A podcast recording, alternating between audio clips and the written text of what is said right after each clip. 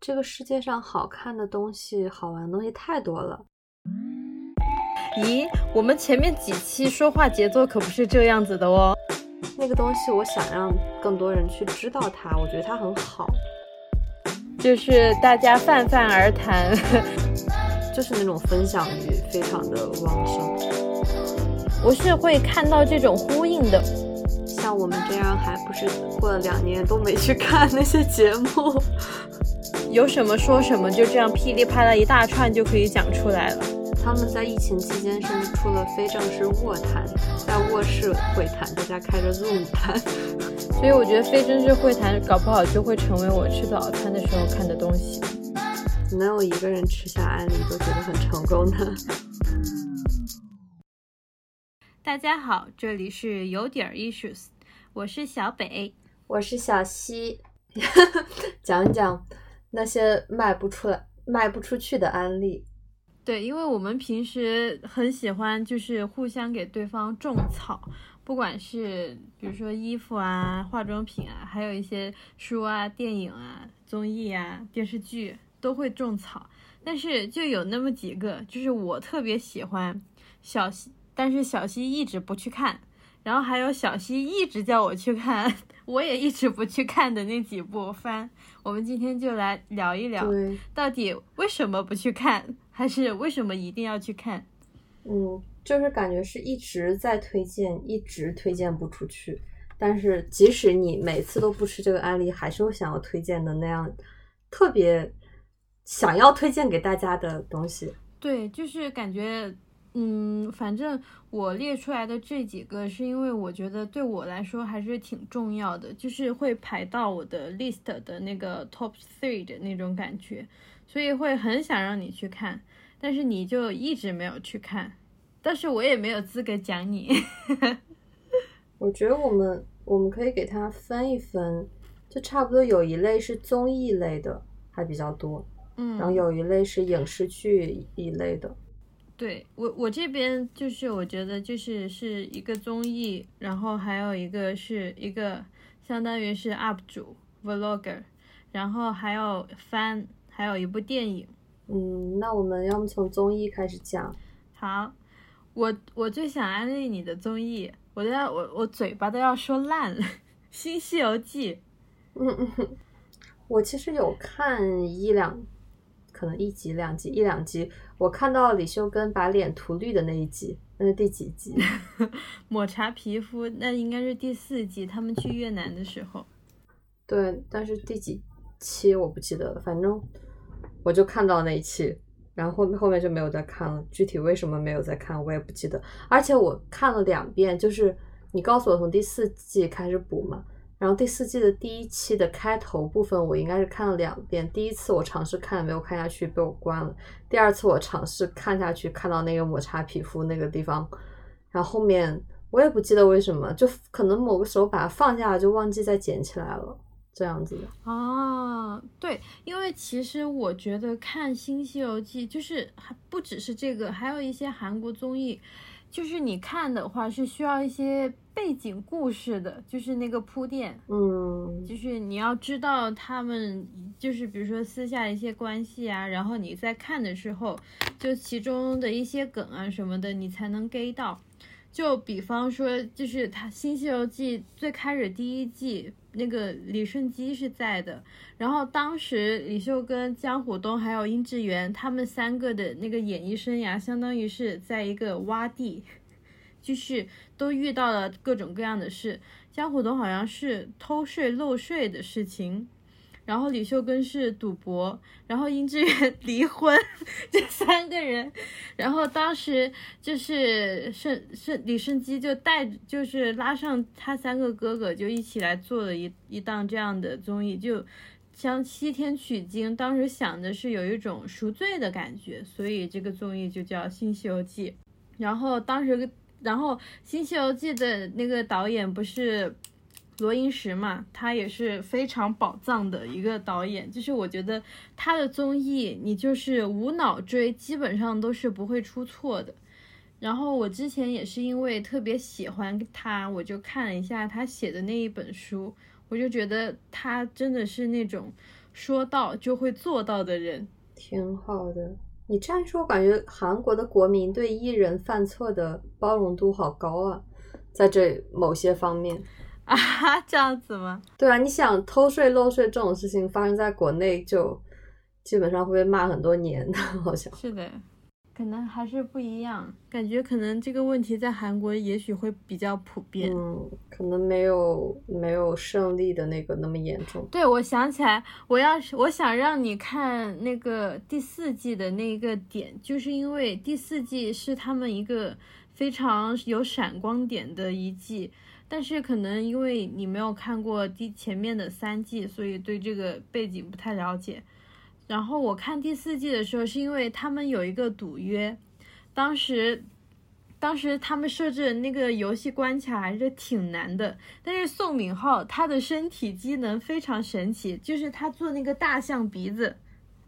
他连续转十五圈，但是他可以保持平衡。然后当时给他们一个抽奖，就是在一张纸上画了一个大圆盘，然后你就写什么清洁布什么什么那种，就写了一大堆很垃圾的东西。但是就是有一个和指头，你的你跟那个食指差不多大的面积写了兰博基尼，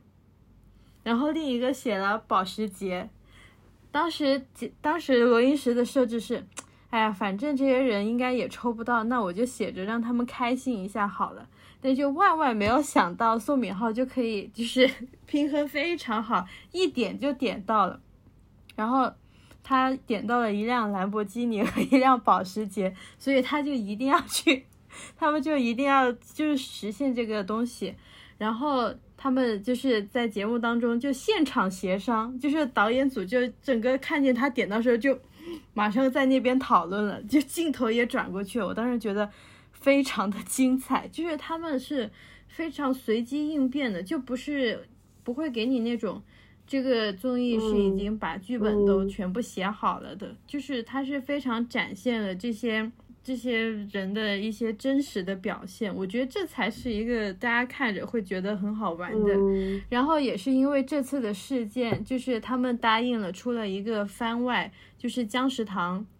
僵尸能拍僵尸糖，是因为为了实现他们的愿望。哦，因为当时肯定不可能给他们兰博基尼和那个，就是换成为每个人实现一个愿望。然后宋敏浩也因此给他们他的那个团叫 Winner，就是争取了一个综艺，他们就去澳大利亚拍那个《花样青春》。哦，然后我当时看的时候。我真的超级感动，我说天呐，就觉得当时当时是在 B 站上看的嘛，就是到那个地方的时候，你就可以看到刷满弹幕，哇，大家就真的哭，然后就是来拜锦鲤什么什么，就是高考顺利，各种各种，就是当时看的时候，就是心情也会非常激动，所以我就觉得去看一下，然后有有一点，当时看那个重版出来的那种。很很很元气，很振奋人心的感觉哦，所以就是根据这个节目又会衍生出其他的节目。对，就是你，然后你就是感觉它像一整套那种，就是生态了，就是有一个新西游记生态了。然后现在又衍生出了别的，就之前我跟你说，圭贤有他自己的那个喝酒综艺，每集十五分钟，也是这个衍生出来的。就是他衍生，还有那个敏浩和 P.U 也衍生出来，他们那个马普靓仔，就是他们做 fashion 方面的综艺，就是有给他们美，然后还有李秀根，因为李秀根在姜食堂里面，他什么都在做，他是一个打杂的，因为他没有学做菜，他又洗碗，又去前台接待，然后有时候要又要帮他们处理一下食材，所以当时。开玩笑说，要不你一个人开一个食堂吧？然后真的出了一个综艺，叫我独自理食堂，那个真的笑死，就是他一个人去开了一个食堂，在韩国的一个乡下。嗯。然后当时真的太忙了，然后罗英石说：“那我来帮你洗个碗吧。”然后罗英石就在那，导演就在那洗碗。我就觉得这个综艺真的，就是大家的，就是。因为我觉得导演和这几就是殷志远啊，他们那些关系都非常好，然后大家就真的是在一起做一件就是都很喜欢的事，就是很用心。我觉得用心又真实，就是会让人觉得你会想一直看下去。就他现在已经出到了第八季，然后安宰贤，你看，当他刚开始来录的时候，他他和具惠善不是从恋爱新闻曝光，然后到结婚，然后到现在离婚，然后他现在又要回归了，我就觉得，就是感觉。大家就一直在，这种还挺好的。我感觉罗英石肯定在这个圈子里有很大的权利跟能力。就我我现在有一种感觉是，还好他是一个就是这种有能力而且有想法的人。万一是个就不怎么样的人手握这种权利跟能力，那该多可怕呀！就对，就突然还挺羡慕韩国的。我觉得他其实可能不像。不像你这样形容的，因为我看他写的书，他最开始其实不是那种传统的成功人士，就是他一开，我觉得他好像是到快四十岁的时候才慢慢开始做起来的。他们之前拍二幺幺的时候也蛮辛苦的，然后他后来慢慢拍出自己的这种风格，就是。我觉得他是那种很走心的，是呀，就就是他是要做做一件事，他就会想尽一切办法，就是各种各样的去做，就是是那种，对啊，就我觉得很庆幸可以是他来做这件事，不会被一件事情框住，因为国内这么好的导演不是很多。对，我觉得换做别的人，估计这件事无法做得长久。哦，对啊，国内的很多综艺都在抄他的，我的天，什么《青春环游记》，妈耶！国内也有好的综艺导演，只是感觉好像他们出现在我们视野中的那个时间没有他这么大。就是像之前《极限挑战》跟《说唱新时代》不也是同一个导演吗？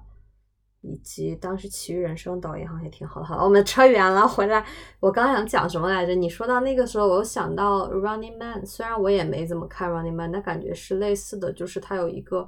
固定的班底之后，好像观众看的时候就会对他那个固定的班底产生感情，所以就是可能很多很多年始终都是这些人在这里。然后如果有哪一个人走了，或者替换掉了，或者走了之后后面又回来，就都会给观众心里激起不小的波澜。嗯，是的，因为 Running Man 其实和这个性质也不太一样，但是他们那个班底，我就觉得还是蛮对，还是他们关系应该也是都挺好的。所以光洙最后一期的我也没敢看，呃，我就也没有看的。韩国综艺确实做的比我们好很多。然后。对，然后你你觉得你之后还还会去看吗？我可能吧，如果哪天想起来了的话，就 哪天觉得心情对了，可能就去看了吧。就放在那里，我就一直有这个选项，我觉得也挺好的。这种就感觉是不会去看了，因为它是一种很长的这种综艺，很长的这种综艺，我就要就是就是觉得它一直都在那里，然后你可能想起来的时候。可以去看，但是像你这样说的，它你需要跟这个节目建立感情，就是你要一点点熟悉起来它里面所有梗，这样你越看才获得的快乐会越多嘛。感觉你又是需要投入时间的，就好像也不能吃个饭二十分钟随便看一下也看不完那样子啊。对，建议也不要吃着饭看，我好几次把我的电脑喷的。就是 都是饭或者饮料，又真的有点搞笑。我当时看的时候，我好像是专心看了，呃，两个月，就是一直在看。然后后面是他出新的一季，或者是有新的衍生的综艺，然后我再慢慢的追。像新的衍生综艺，我都还没有追完的。是之前我有在电视上看过这个的转播还是什么？我现在想起来觉得很不可思议，我怎么会在电视上看到这个东西？但我确实在电视上见过，我不记得是是在哪里旅游的时候看到的还是怎样。就是当时是转播有一期，他们也是去海边，在一个沙滩上干嘛的，可能也是第四季吧，因为有安宰贤了，但我不知道那是具体哪一期，我不知道。好，那该你说一个综艺吧，穿越吧。嗯，好。那就那就说穿越吧，因为你刚刚讲到那个导演，就是你说发现那个导演发现他真的抽中那个车的时候，就是那种意外的情况，我会想起穿越吧里面也有过类似的，但是反过来的，啊，这这个综艺的名字曾经叫做《咱们穿越吧》，然后到第三季改成了《穿越吧》。呃，豆瓣我现在也不知道到底那个条目叫什么，反正就是，呃，第三季它就它就断了，你知道吗？它因为太穷了，实在是，所以它到第三季做不下去了。后面跟 B 站一起啊好像合作，第四季好像就没那么好看，我没有看下去。但是前两季真的特别好看，就是就穷成这样还能做的这么好看，我觉得很不容易。它是张国立，相当于是张国立组织的，真的很穷。真的很穷。就刚刚我说那个意外是，我印象很深，在第一季里面，就他们是把这些嘉宾他们穿越到不同的朝代去体会那个朝代人的生活，就主要是这个样子。然后是在我觉得最好的就是这个节目中所有的 NPC，所有扮演这个朝代角中角色的那些演员都特别敬业，特别认真，就是他们不像是随便来玩玩的，你跟他们讲话就真的会有感觉在那个朝代里对话的感觉。而且导演组是真的想让他们去体验这个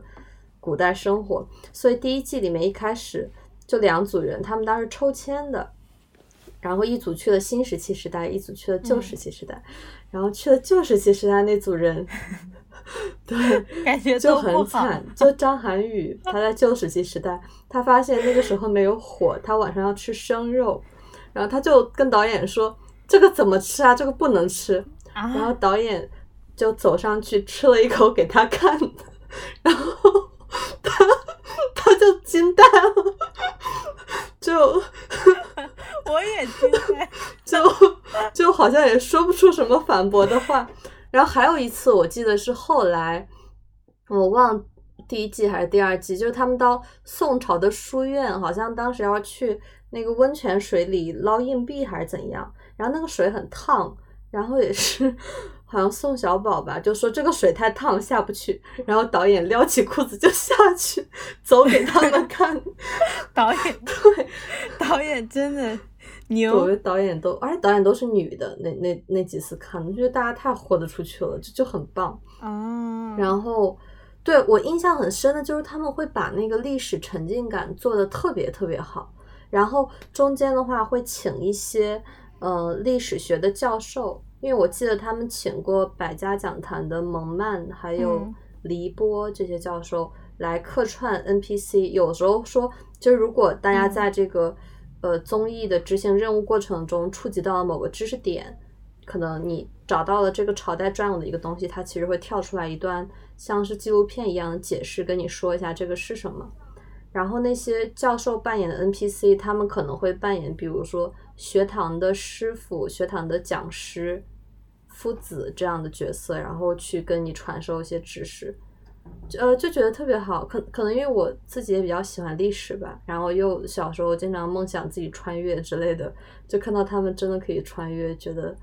特别特别棒。我还记得当时应该是第二季还是第三季，第二季吧，他们穿到那个《清明上河图》那次，就是你就是感觉那个美工组把那个地方做的特别还原，就就感觉他们一秒钟那个土里的人都开始动起来，就到那个场景中去体验。还有一个名场面是，我忘记是哪个具体朝代了，好像是唐朝。就他们那个名场面是他们去体验一次战争，就是真的在城墙上去丢石石什么的，然后那个屎当时还被丢进了陈神童的嘴里，就是 我的天对，就就就感觉感觉做的 啊！我我觉得有时候嘉宾越是会经历很多很真实的凄惨的回忆，越是那个可信度就很高，让人觉得也很有看头吧。虽然并不是说哦喜欢看他们吃苦什么，但是会觉得就是感同身哎受。但是罗英石说过，就是就是我他说观众好像会更喜欢看到大家就是吃苦，就是生真正生气的时候，越越是那种真实就是生气或者怎样，就感到莫名的那种情绪，越让人觉得搞笑。所以他嗯经常会录下来他们吵架啊，或者就是有冲突的这种场面，然后这种场面，往往到最后会真的很搞笑。对，就感觉也很真实。就是我觉得会希望看到真实，对这个很重要。对对对，我觉得很重要这一点。就是太多综艺，我们看的时候都觉得，要么是剧本太多，要么是那些他们都在一个舒适区里面把自己隐藏的很好，就完全没有对啊，对显露出真实的一面。对，嗯，然后这个综艺大概就是这样，他很穷，反正当时我还为了支持他买了很多包洛娃洗衣粉，因为是他的赞助商。这个能支持到什么？笑死！我当时没有看这个综艺，我当时也是点开了第一季，然后我发现那个那个框好像是，好像是就是四比九，反正是那种 很古老的那种比例。对。然后那个画质之差，我当时看到这种哇，因为我是真的会有一点在这方面有一点强迫症。我之前不看火影也是因为我觉得火影的画风太糙了。我看不下去，然后我就没有追火影。然后穿越吧也是这个，但是但是我搜过穿越吧的一些片段，因为之前还看沈腾，我觉得好搞笑，但是那个画质真的好差。他到后面会好一点，应该前几期比较差。嗯，对对对，所以我可能某段时间如果是。对历史还有古风很感兴趣的时候会去看，对，这可能也和你对《西西游记》的那种是有感，但是不一样，因为穿越版好像已经就是现在就是有点变了嘛，嗯，不是和 B 站合作之后，对，那个他就没有张国立了，我觉得有张国立在的时候就还是不一样的，就还是我觉得你要看就看前两季，嗯，他后面就没有前两季做的那么。惊喜，我觉得张国立是对于中国的历史非常非常就是喜爱，然后他也会很热衷于这方面的推广。他之前做的很多节目都是相关的，什么国家宝藏，还有那些，他都有在做。就感觉张国立还是一个挺坚持艺术还有文化这方面的一个人，就没有那么功利的感觉。对我还蛮喜欢他的。那你还有综艺吗？我这边没有综艺啦。我还有，我接着说。我我觉得，对，然后就是我我觉得这个是可以跟《西游新西游记》相提并论的，就是非正式会谈，因为它也很长，以及它也很搞笑。它搞笑的点在于那些外国选手实在是太好笑了。嗯，反正他现在应该出了六季了吧？我就是他后面也是第五季、第六季开始是跟 B 站合作，我就感觉 B 站真的拯救这种穷逼综艺都是 B 站来拯救的，扶贫专业户。B 站是真的就是来扶贫的，因为他自己从一个小破站成长起来，觉得很不容易，然后就开始扶贫。对，然后然后非常是会谈，他虽然六季，我到现在也只看到了第三季而已，就是我看的巨慢。因为它一它一期可能有一个半小时，就是很长。我看一期相当于看一部电影。然后它第第二季的时候好像有五十多期，它期数还很多。好像中间第三季还是第四季也是五十多期。就是我当时看了一下，我就觉得我能看很多年。我的妈呀！对，嗯，然后对 我。感觉可以看到生命最后一刻。虽然大家都是说他确实就是开始变好看，是从他的主席团固定下来，也就是大佐是主持的，然后杨迪跟大佐、杨迪、陈超和陈明他们四个人固定下来之后，你会觉得这个节目质量稳定很多。前期的话，他最三期的主持人是刘一伟，然后。呃，不认识。嗯，你其实是认识，你只是忘了他。然后，嗯，他他他大概做了三四期吧，就他他最开始的三四期就没有那么好看，因为嗯，大佐的主持风格还是更亲切，让大家觉得更舒服一点。嗯，不过呢，就是为了你后面知道很多梗，就还是从第一期开始看会比较好。然后，对。就是我觉得跟《新西游记》很像，就是你跟那些代表会产生感情，所以你从头开始补，你可以就把那些很多梗从头开始捡起来，因为后面会经常经常的 call back。然后大家都说第二季是他这个节目的巅峰，我自己看下来也这么感觉。虽然我只看了三三季不到，就第三季刚打个头，因为第二季实在是太好笑，他他他就是那些代表，就是有的人太好笑了，实在是。你别顾着自个儿笑，你讲一下为啥好笑啊？因为我没有没有办法，我就没有办法，就是现场形容 那那些有一个我觉得特别好笑的点，我我说出来可能没那么好笑，就是有一个叫钱多多的尼日利亚代表，他有一期里他模仿容嬷嬷，然后那个场景是这样的，好像是嗯是大佐还是杨迪就喊了一声容嬷嬷。然后他说：“老奴在。”然后，然后那个场景就巨好笑。但是我觉得，就是你一定要放到那个节目里面，看他去演绎那个，才会能 get 到那个笑点吧。然后，对我我一开始看这个节目，其实这个节目很有名，就是听说了很久了，大家都会有一直有在讨论。虽然热度没有那么高，但是大家一直有在讨论。但是后来我决定去看，是有一次。当时出了个什么社会新闻吧，然后，然后我就在网上看到别人总结那篇新闻的时候，有提到其其中这个节目的一位南非代表，嗯，虽然我到现在都没看到他出场，他可能是后面第三季或者第四季的代表，说他的父亲，嗯，在南非是一名警察，然后当时因为揭露一个拐卖。少女的一个团伙吧，还是一个贩毒团伙，就是为了揭揭露一个犯罪团伙，在任务中牺牲了，或者说是被那些权力的掌权者给嗯牺牲掉了。然后我当时看到之后，觉得非常的难受，然后或者怎样，就就想起来这个节目，就又去补的。嗯，他那些代表的话，会来自世界各地不同国家，基本上每一期就是。大家先讨论一个文化层面的，我们每个国家不同的风俗，或者在这件事上，嗯，什么不同的习惯。讨论完之后呢，他们会是讨论一个议题环节，我觉得有点像是，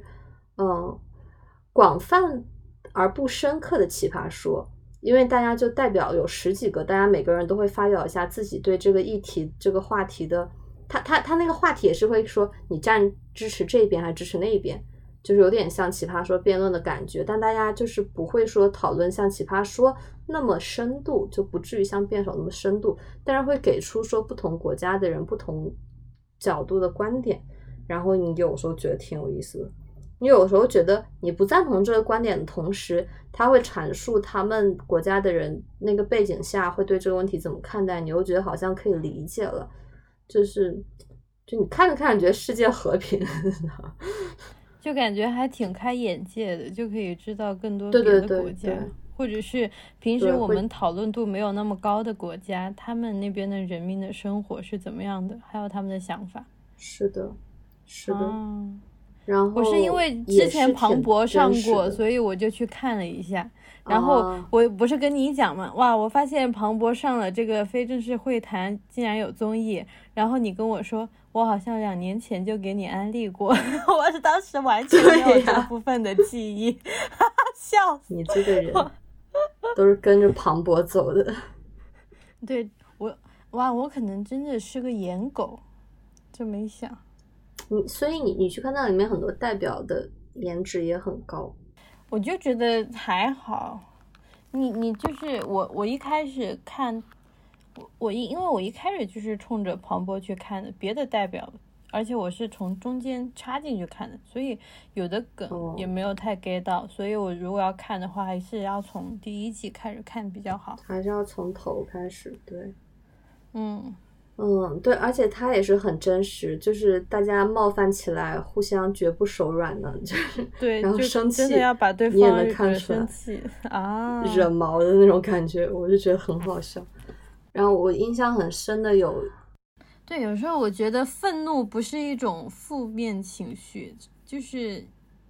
有时候愤怒也是可以正确的表达出来的。是的，是的，而且大家在受到冒犯之后，如果你表示你不开心，就也会及时跟你道歉，说刚好像玩笑开过了，你就觉得蛮蛮真实的，就蛮好的，这就是一个健康的关系。对啊，就是我觉得情绪总是不会有错的，这样也挺好。嗯嗯，然后刚想提的一个是，好像在第一季的时候，他们有一次问到一个问题是，如果老婆生孩子的话，你会不会进产房在旁边陪着？然后当时有一个埃及的代表是说他不会，因为就是在埃及的文化里，就好像说觉得生孩子那个环境是不干净的，还是说他晕血，反正就是有各种原因。他说他绝对不会在旁边看着，他好像就会害怕还是怎样。然后第二季他们有一期，嗯，当时我忘记是因为什么，就是在做一个游戏吧，他们请来了北京的一个医院。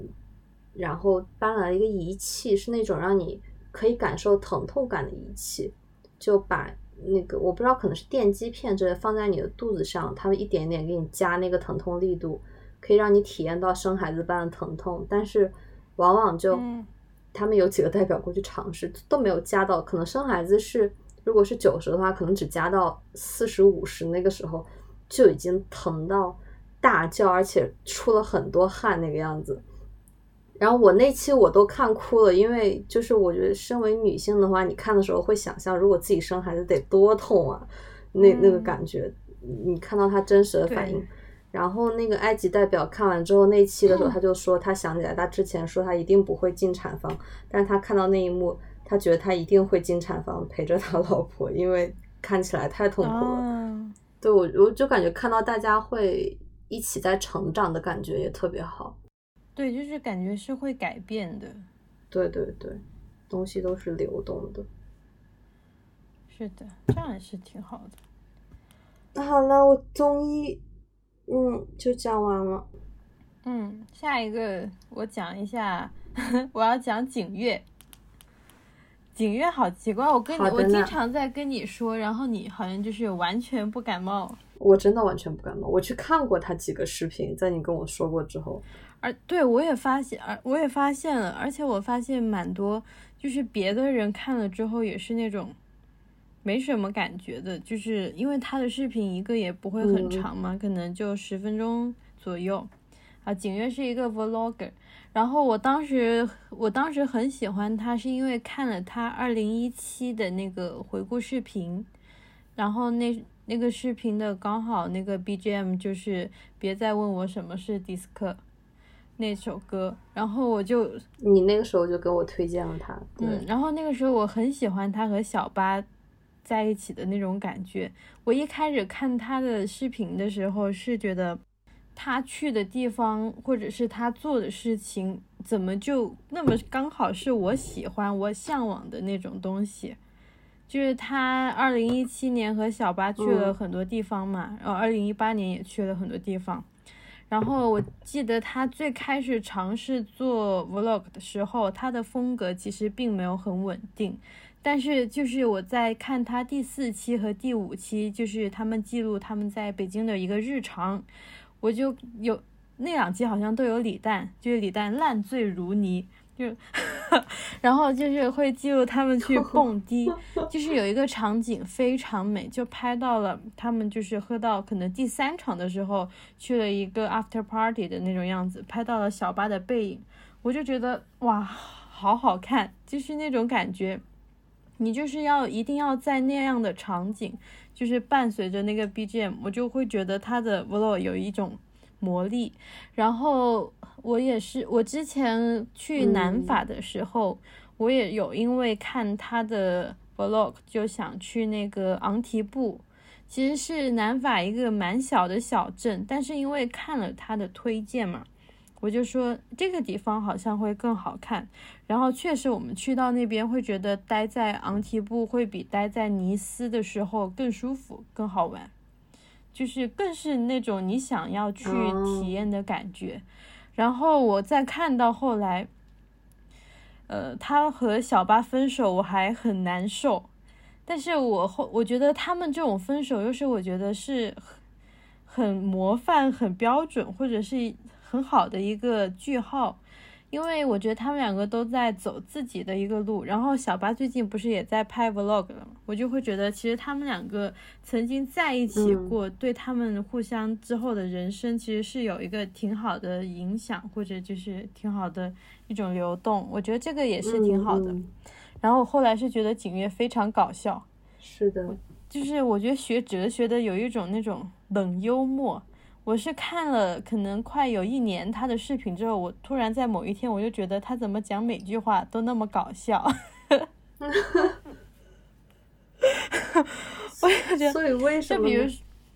就比如说吧，就他们在那个就是前刚开始的视频的时候，当时有李诞嘛。李诞当时那个头发是粉红色的，然后景月他们准备去一个一家酒吧找李诞的时候，门口有一盆花，然后下面是一个圆圆的花瓶，上面是那种粉色的假花。然后景月说：“乍一看，我以为我看找到了李诞。”然后马上那个镜头闪现，李诞就是抠着头哈哈哈这样笑的镜头，我就会觉得这个特别搞笑。但是你应该也没有觉得。所以我觉得 这是一个卖不出去的安利。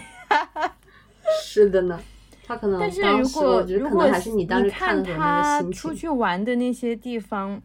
因为我觉得他拍摄很有自己的想法，以及他配的 BGM 我都觉得很好，所以我觉得你看他拍摄的地方和他去就是我体验的那些东西，我觉得是我们应该会喜欢的。哦。我觉得我可能不太看得进 vlog 的感觉，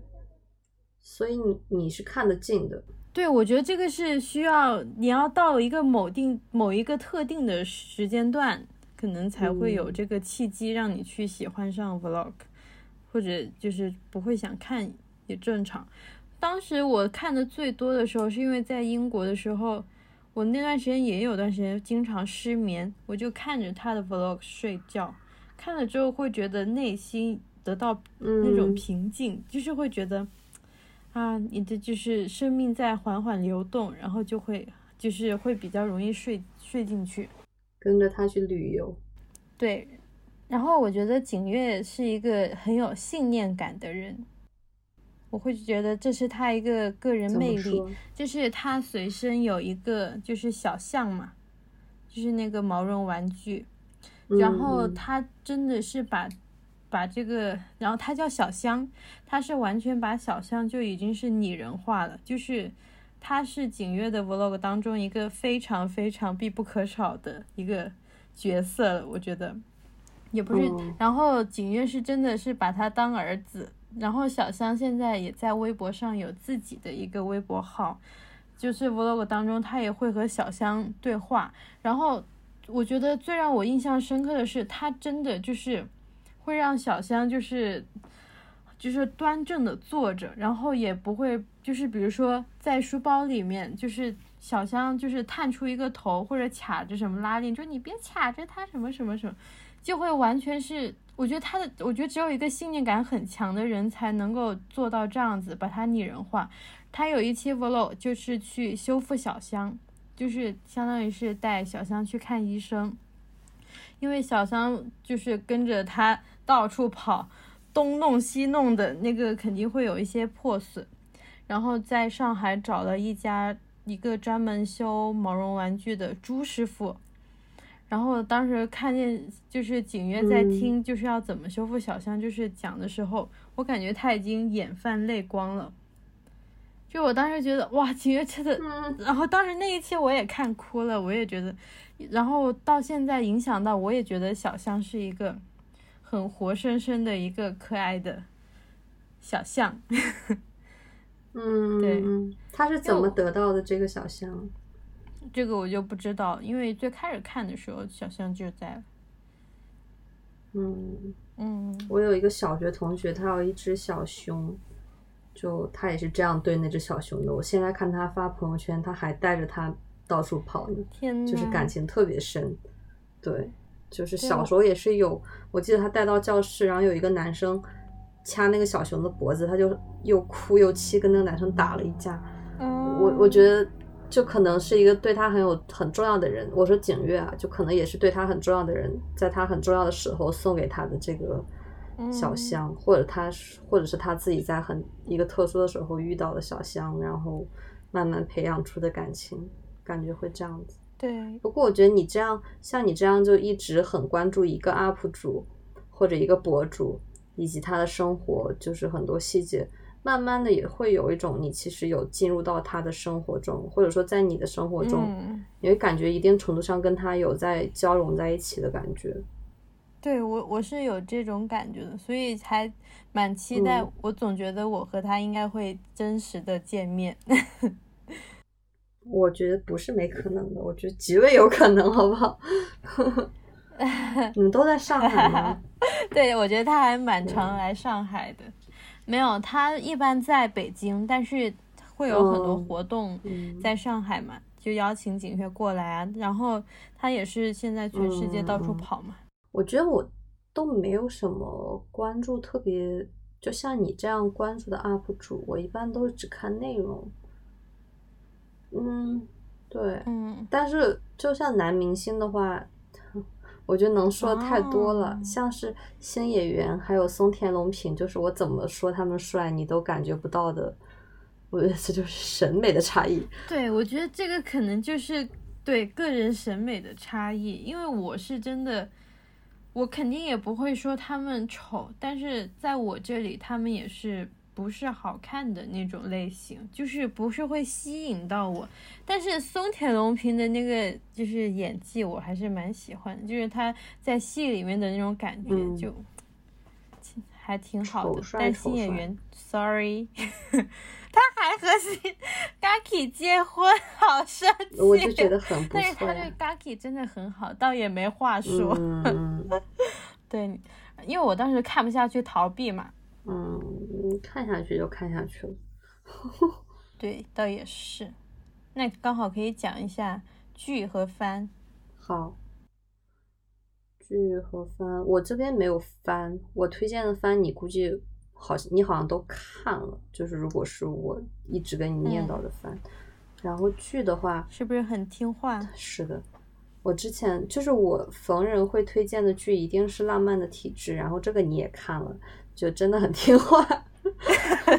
另一部，另一部是《百年酒馆》。在《浪漫体质》之前，我一般会跟别人推荐《百年酒馆》，然后你还没有看《百年酒馆》，我也好久没看了。但是《百年酒馆》我也是，就是都下到了网盘里，因为觉得好像随时都可以翻出来看。我觉得这一部很神奇。他就他的主创，呃，后面也有被爆出什么。性侵之类的丑闻呢，所以大家介意的就可以不要去看。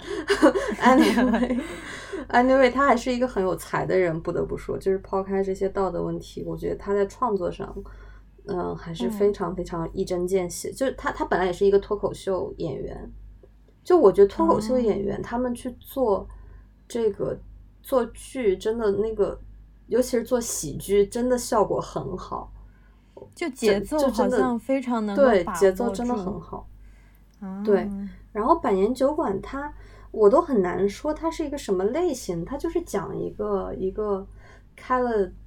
百年的一个小酒馆，一个小酒吧，在美国那种老年吧，然后讲这个这对兄弟的故事，叫 Horace and Pete，是他的这这个剧的英文名就是 Horace and Pete，然后是 Horace and Pete，还有他们的。父亲 Pete 的父亲吧，还有老 Pete 好像，然后，然后就还还有他们身边一些人的故事，基本上全都发生在这个酒馆里。然后他本身是一个非常非常沮丧、极抑郁、极低落的一个故事内容，就是生活非常艰难这么一个故事框架。但是就是你看的时候觉得很好笑，就是他那些话，嗯，可能也是说他们会把那种沉重的话题往轻了去。开玩笑似的讲出来，你就会觉得，嗯，很有意思。对，对他，嗯，你看完之后心情很复杂，又觉得很沉重。啊，对对对对对对，又觉得很好笑。然后我印象很深的是有一集，嗯，是应该是第三集吧，如果你看过《盗墓笔记》的话，你一定知道《盗墓笔记》里有一本叫做《秦岭神树》。我觉得那一集的作用就跟《秦岭神树》的作用差不多，就是这一集你放在整个里面好像没有什么用，你拿出来好像你把它丢掉也不会有什么影响，但是你就觉得那一集就像《秦岭神树》一样，你就觉得是整个系列或者说这部电视剧整整个里面你印象最深的一集，就是你觉得特别特殊的一集。嗯，那集里面就全程是两个人在对话，是那个酒馆的老板之一，就主角之一跟他的前妻在对话。他前妻就全程基本上半个小时都在拍他前妻的脸，他在讲一个故事，讲他在自己的家里跟自己的公公，就是他现在丈夫的爸爸，不是什么婚外情，但是他的一段感受与想象。就是讲，嗯，就是跟他待在一起的时候，他会有什么样的感觉，他会有什么样的想象，就大概这么一个故事。但是那个节奏跟表演就是做的好到你觉得那三十分钟怼着他脸拍，你觉得也特别好看，就一点都不会觉得枯燥。我就觉得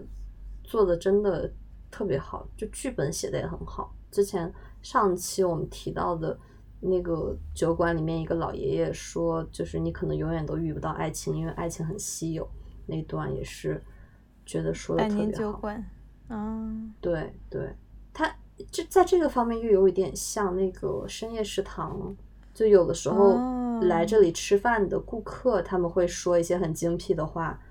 然后让你觉得很有意思。对我，我觉得这个剧适合一个人看，适合一个人喝着小酒看，嗯。我现在想象到我我是会看这部剧的，因为我是想看的。但是我觉得可能会在我，嗯，就是辞掉一份工作，在一个比较清 闲的一段期间，就是没有工作在身上的时候去看。快辞职！就我觉得，等什么？因为因为如果他会讲很多沉重的话题的话。我觉得会需要我那段时间，就是有更多的时间去思考。嗯嗯，说沉重，嗯，它主要是讲生活不易，就是那种感觉，就是你看完会感觉生活很艰难的感觉。我现在工作，我就已经觉得生活很艰难了。是的。你有什么剧？我没有什么剧，我就是有两部番，还是很经典的那种老番。一部是《英兰英兰高校男公关部》，还有一部是《叛逆的鲁鲁修》。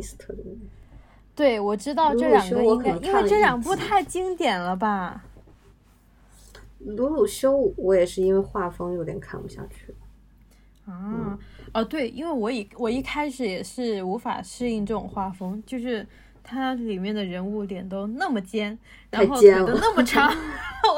然后都那么瘦，我在想搞什么东西啊？但是就是你看适应了之后，我就觉得还好。它第一季就稍微都还有一点圆润，第二季不知道发什么疯，脸都是凹进去的，我的妈呀！他可以跟魔法少女小圆组一个 CP，一个这么尖，一个那么圆，刚好契合啊。然后，然后我觉得鲁鲁修是，我觉得他那，因为他就是他灵感是来源于那个亚瑟王，就是有圆桌骑士那些故事背景。我首先觉得他这个世界观就是这个架构搭建的挺好的，然后这个故事。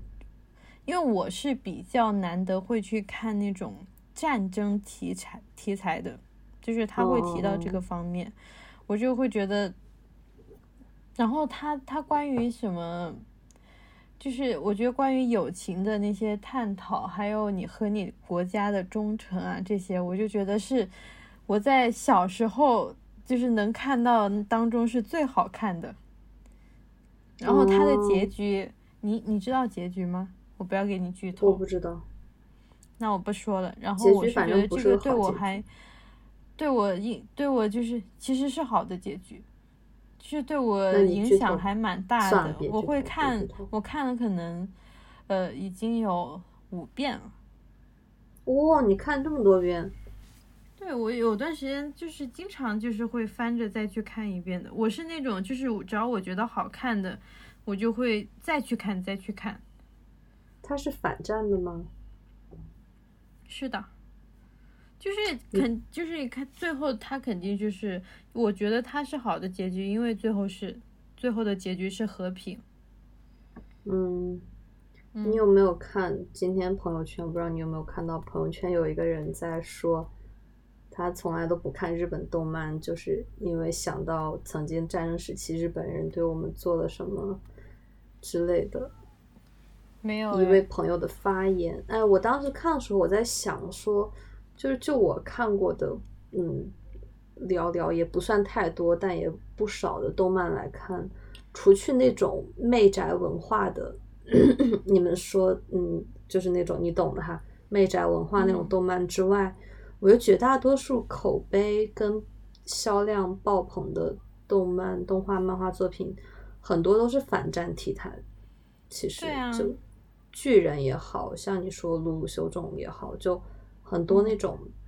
有这些暴力战争场面，他们最后都会是一个落到反战的主题上面来。我觉得他们在反思这方面，好像说，嗯，就是做过很多的教育。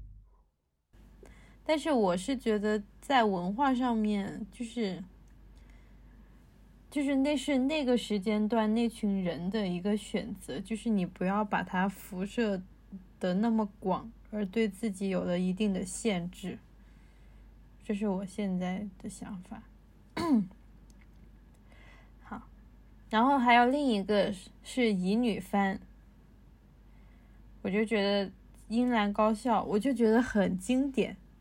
不过他的画风也很奇怪，因为他们的腿也有那么长。我在想，这些番为什么要把大家腿都画的那么长？好像不是，因为 脸还是圆的，至少就是我跟你说过，我很喜欢的。嗯，因为他们的角色的每个就是每个人你都会记住，就是就嗯算我小时候，我可能是初中的时候看的，我到后来我还是记得住里面的那些角色。很嗯，鲜明，然后他们发生的故事，这样子就不不跟你剧透了。就是我觉得它是那种会让你回回味无穷的，嗯就是它的它里面每一句话，还有一些那种你再去看，你会看见那些信号。就是那种小细节，那种小心思，这样子嗯看出来的时候，你会觉得哇，这部番就是一个宝藏，可以，就是会这样这个我是感兴趣的。这种有时候想轻松一点的时候，可以去看鲁鲁修。我觉得，嗯，考虑一下，因为鲁鲁修的代餐很多，感觉就是鲁鲁修这种类型让人上头的，嗯，类型的番，我可能有很多存着都没看，但是。这种恋爱题材的，我可能就没有那么多选择，然后这个又口碑又很好，就可能会先去看这个。对，啊，对对对，是的，而且而且，其实如果我也是说真的，像鲁鲁修和巨人对比，我也肯定会嗯觉得巨人会更好看。结局，对吧？就我们嗯，不对要想那个结局，希望它永远不要完结。对啊，我真的是嗯就这样吧。嗯，然后我最后还有一个电视剧要说的，就是我的天才女友，你是不是还没看呢？对，但是我还买了他一整套书。对对对，很好，很不错。他现在应该第三 季快要快要播了，要么啊就是正在拍，现在已经出了前两季。然后我个人是感觉，嗯、都很好看，前两季都很好看。然后第二季可能尤其会涉及到我们这个年龄段关注的问题更多一点，因为第一季还有他们小时候的故事。然后我当时看的时候，嗯我是没有预料到到它会这么好看的。就看过原著的人，我看他们的评价是说这个剧，嗯，会会做的比书更好看。然后你在看剧的过程中，你会觉得这个剧的选角也选的太好了，你你就觉得那个角色嗯特别贴脸，就是就是他就该长这个样子，你就觉得这个角色的性格的人就该长这个样子。嗯而且他们选所有的演员小时候跟长大后都是会有一些外貌特征上的相似的。就你看的时候就觉得很用心，你觉得制作特别好。然后可能它是一部意大利的剧，所以我不知道是不是意大利的剧，我也没看过别的怎么审美这么好啊！就所有的服化道、光线还有摄影，你都觉得特别好，你就觉得有那个意大利的。那些古典油画的那个美术背景在支撑着他们所有的创作，对。然后印象还就除了故事特别好之外，我印象特别深的也是他的摄影，还有刚刚说美术特别好。然后就是他第二季是女导演，所以我印象很深。他在女导演的加持下，你能看到很多很多女性视角下的东西，嗯。所谓的女性视角，我我可能跟你提过吧，就是他会把那个摄像头定格在一些你在一般的男性导演电影里看不到的东西，然后他不会对那个镜头多加解释，但是你一看你就会明白他想表达的是种什么心情。就比如可能是他，比如可能定格在她老公吃饭的时候剥虾的那个手，嚼东西的嘴巴，就是会定格在这样一些地方，然后然后那个。我我觉得是特别特别能够体会他想表达的那种感觉的，但是你没有办法通过语言来描述的一种感觉。对，然后然后我觉得他那个故事也特别好，因为因为他原著也是女作家写的嘛，就讲两个女孩子从小到大，因为我没有看过原著，我不知道他们最后似乎也不是一个特别 happy 的结局，但应该是一个正剧结尾，我猜。嗯，在他们成长过程中，你可以看到两个就是关系很好的女生，嗯，她们关系有多好，然后中间也会有一些小小的嫉妒啦，同时喜欢上同一个男孩子啦，有一些猜忌啦，有一些嗯，跟自己内心悄悄的自卑，跟他的比较，这样也好，那样也好，那些小小的，嗯，你都觉得很真实，因为你自己成长中也有过或多或少那种小心情。嗯，反正我感觉就特别特别值得说给一，我不会说特意给女生看，但是肯定女生看了之后那个心情会到那些点吧。对对对，心情会更不一样一点，因因为我觉得它本身已经是一部足够好的作品，就给所有人看了。对啊，这个我是会去看的，但是我你觉得我是先看剧还是先看书呢？我觉得你可以先看剧，因为书书的话，你嗯，你先看书也行。但我觉得你可以先看剧，因为你这样你看书的时候就可以带入那些演员的样子 啊，他他的那些样貌，对，还有那个环境的那些建筑的样子，还有那个时候那不勒斯的是个什么样子，在意大利是什么样子？哎，刚刚还想讲什么来着？突然忘记了。哦，我想起来了，想起来了，他是优酷买了他的版权，但是优酷有删减，你要是能，我知道，我知道，很多剧请不要在就是国内各种平台各大平台上看，还是还是自己 try your best，对，对 对对，这个我知道，嗯。嗯。我还有一部电影，来，侧耳倾听。嗯，这这个好的，我觉得这就是一个我无数次听你提起过，然后我就是要么记不住，要么想不起来，就会被我抛在脑后。嗯，我当时看这部电影也是因为当时买的宫崎骏的作品集。然后我当时真的非常喜欢宫崎骏，我就全部都看了一遍。然后我当时看这部作品之后，我就觉得，就是留留下的印象太深刻了。然后就会觉，然后后面是夏天的时候都想再看一遍。哦，就我我很很有，就是很很奇怪，就是你会想夏天时候看。他其实导演不是宫崎骏，导演是近藤喜文，宫崎骏是其中的一个编剧，但是他还是吉卜力工作室出品嘛，所以他这个整体的画风你还是可以看得出来的。哦，顺便提一嘴，他男主的声优是高桥小哥。高桥医生。但是，但是我跟你说，当时他的声音和现在他在演戏的时候声音还蛮不一样的。这样，他可能，所以我一直都没有听出来，竟然是他的声音。也许他就是会用不同的发声位置，故意让你不要听出来。对，嗯。然后当时我很喜欢这部电影的一个地方，就是我觉得他那个城市，就是它那些场景非常的生动，而且是我很喜欢的那种。因为我喜欢那种有层次的城市，可能因为和我生活在贵阳也有关系，就是会有一些阶梯呀，还有一些爬坡比较高的坡，像它，像这个女主角，她之前就是从。图书馆到达就是男主角他家，就是是一个古董商店，就是需要就是如果走大路的话是需要走一个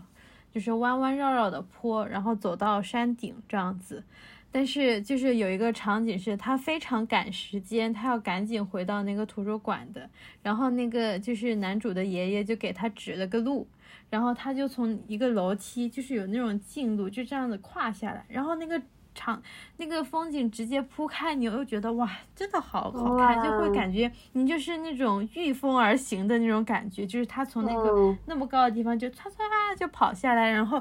转眼一看啊，我就到了，我好喜欢这种感觉，就很喜欢这种，就你也不是迷宫，但是你会感觉你在一个就是有无穷的那种乐趣的一种地方，就是有探索感的一个城市，所以我很喜欢这一点，嗯。然后，然后其实，然后女主角是一个初三的学生，嗯，她其中有一个挺重要的主题，就是他们两个都有自己的梦想。男主角是想去意大利学做小提琴，然后女主角其实是想写小说，然后他们其实都有在就是用力去做。就是尽力了，然后我觉得有一个比较好的是，就是女主角她其实写出来了，但是那个她给男主的爷爷看了，男主爷爷就是跟他说，说实话，确实是比较粗糙的一部作品，但是就是你已经尽力了，然后你就像一一一块原石一样，就是你是需要一个再去打磨的。因为当时女主角为了写这部小说，就是她的成绩直线下滑，她的家人也就是其实对此有颇有微词，但是其实是有在支持她的。后来就是写完小说之后，就是还是回到就是自己就是去考学的一个路上，我就觉得这样子的一种就是结合在一起，还挺适合我当时看的那种心情。然后还有一个点是我现在都觉得还蛮喜欢的点，就是和一般的那种就是有言情剧情的就比较特别，也是也是归功于他们这个城市的一个搭建。当时最后的时候，男主是骑着自行车去接女主去看日出，然后也是要爬坡，哇，那个是那个坡真的很陡，好像有四十五度。还是五十度，然后男主说什么？男主先在前面说啊，我想我就是我一直想就是骑车带你上到坡顶，然后女主说，女主一下子就跳下来就推车说不，我才不要成为你的累赘，然后他们就推推推，他就推着他就上去了，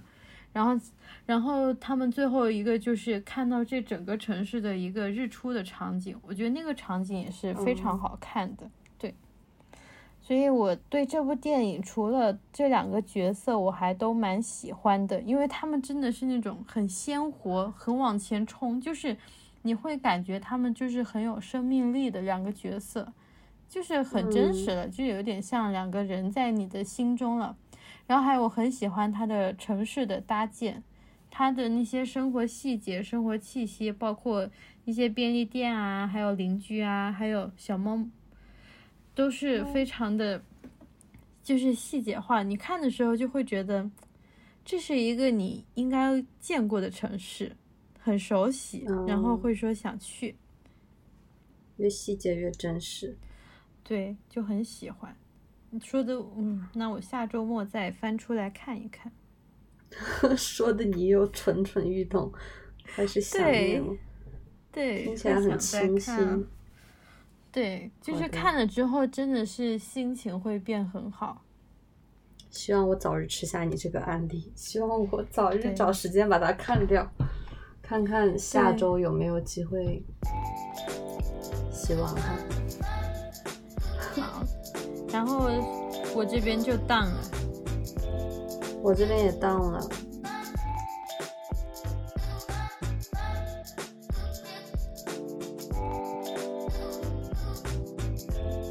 也不是补充吧，算是纠正，因就因因为我跟你讲说，好像呃那个非正式会谈第二季有五十多期，我回去查了，发现它不是五十多期，它是四十六期，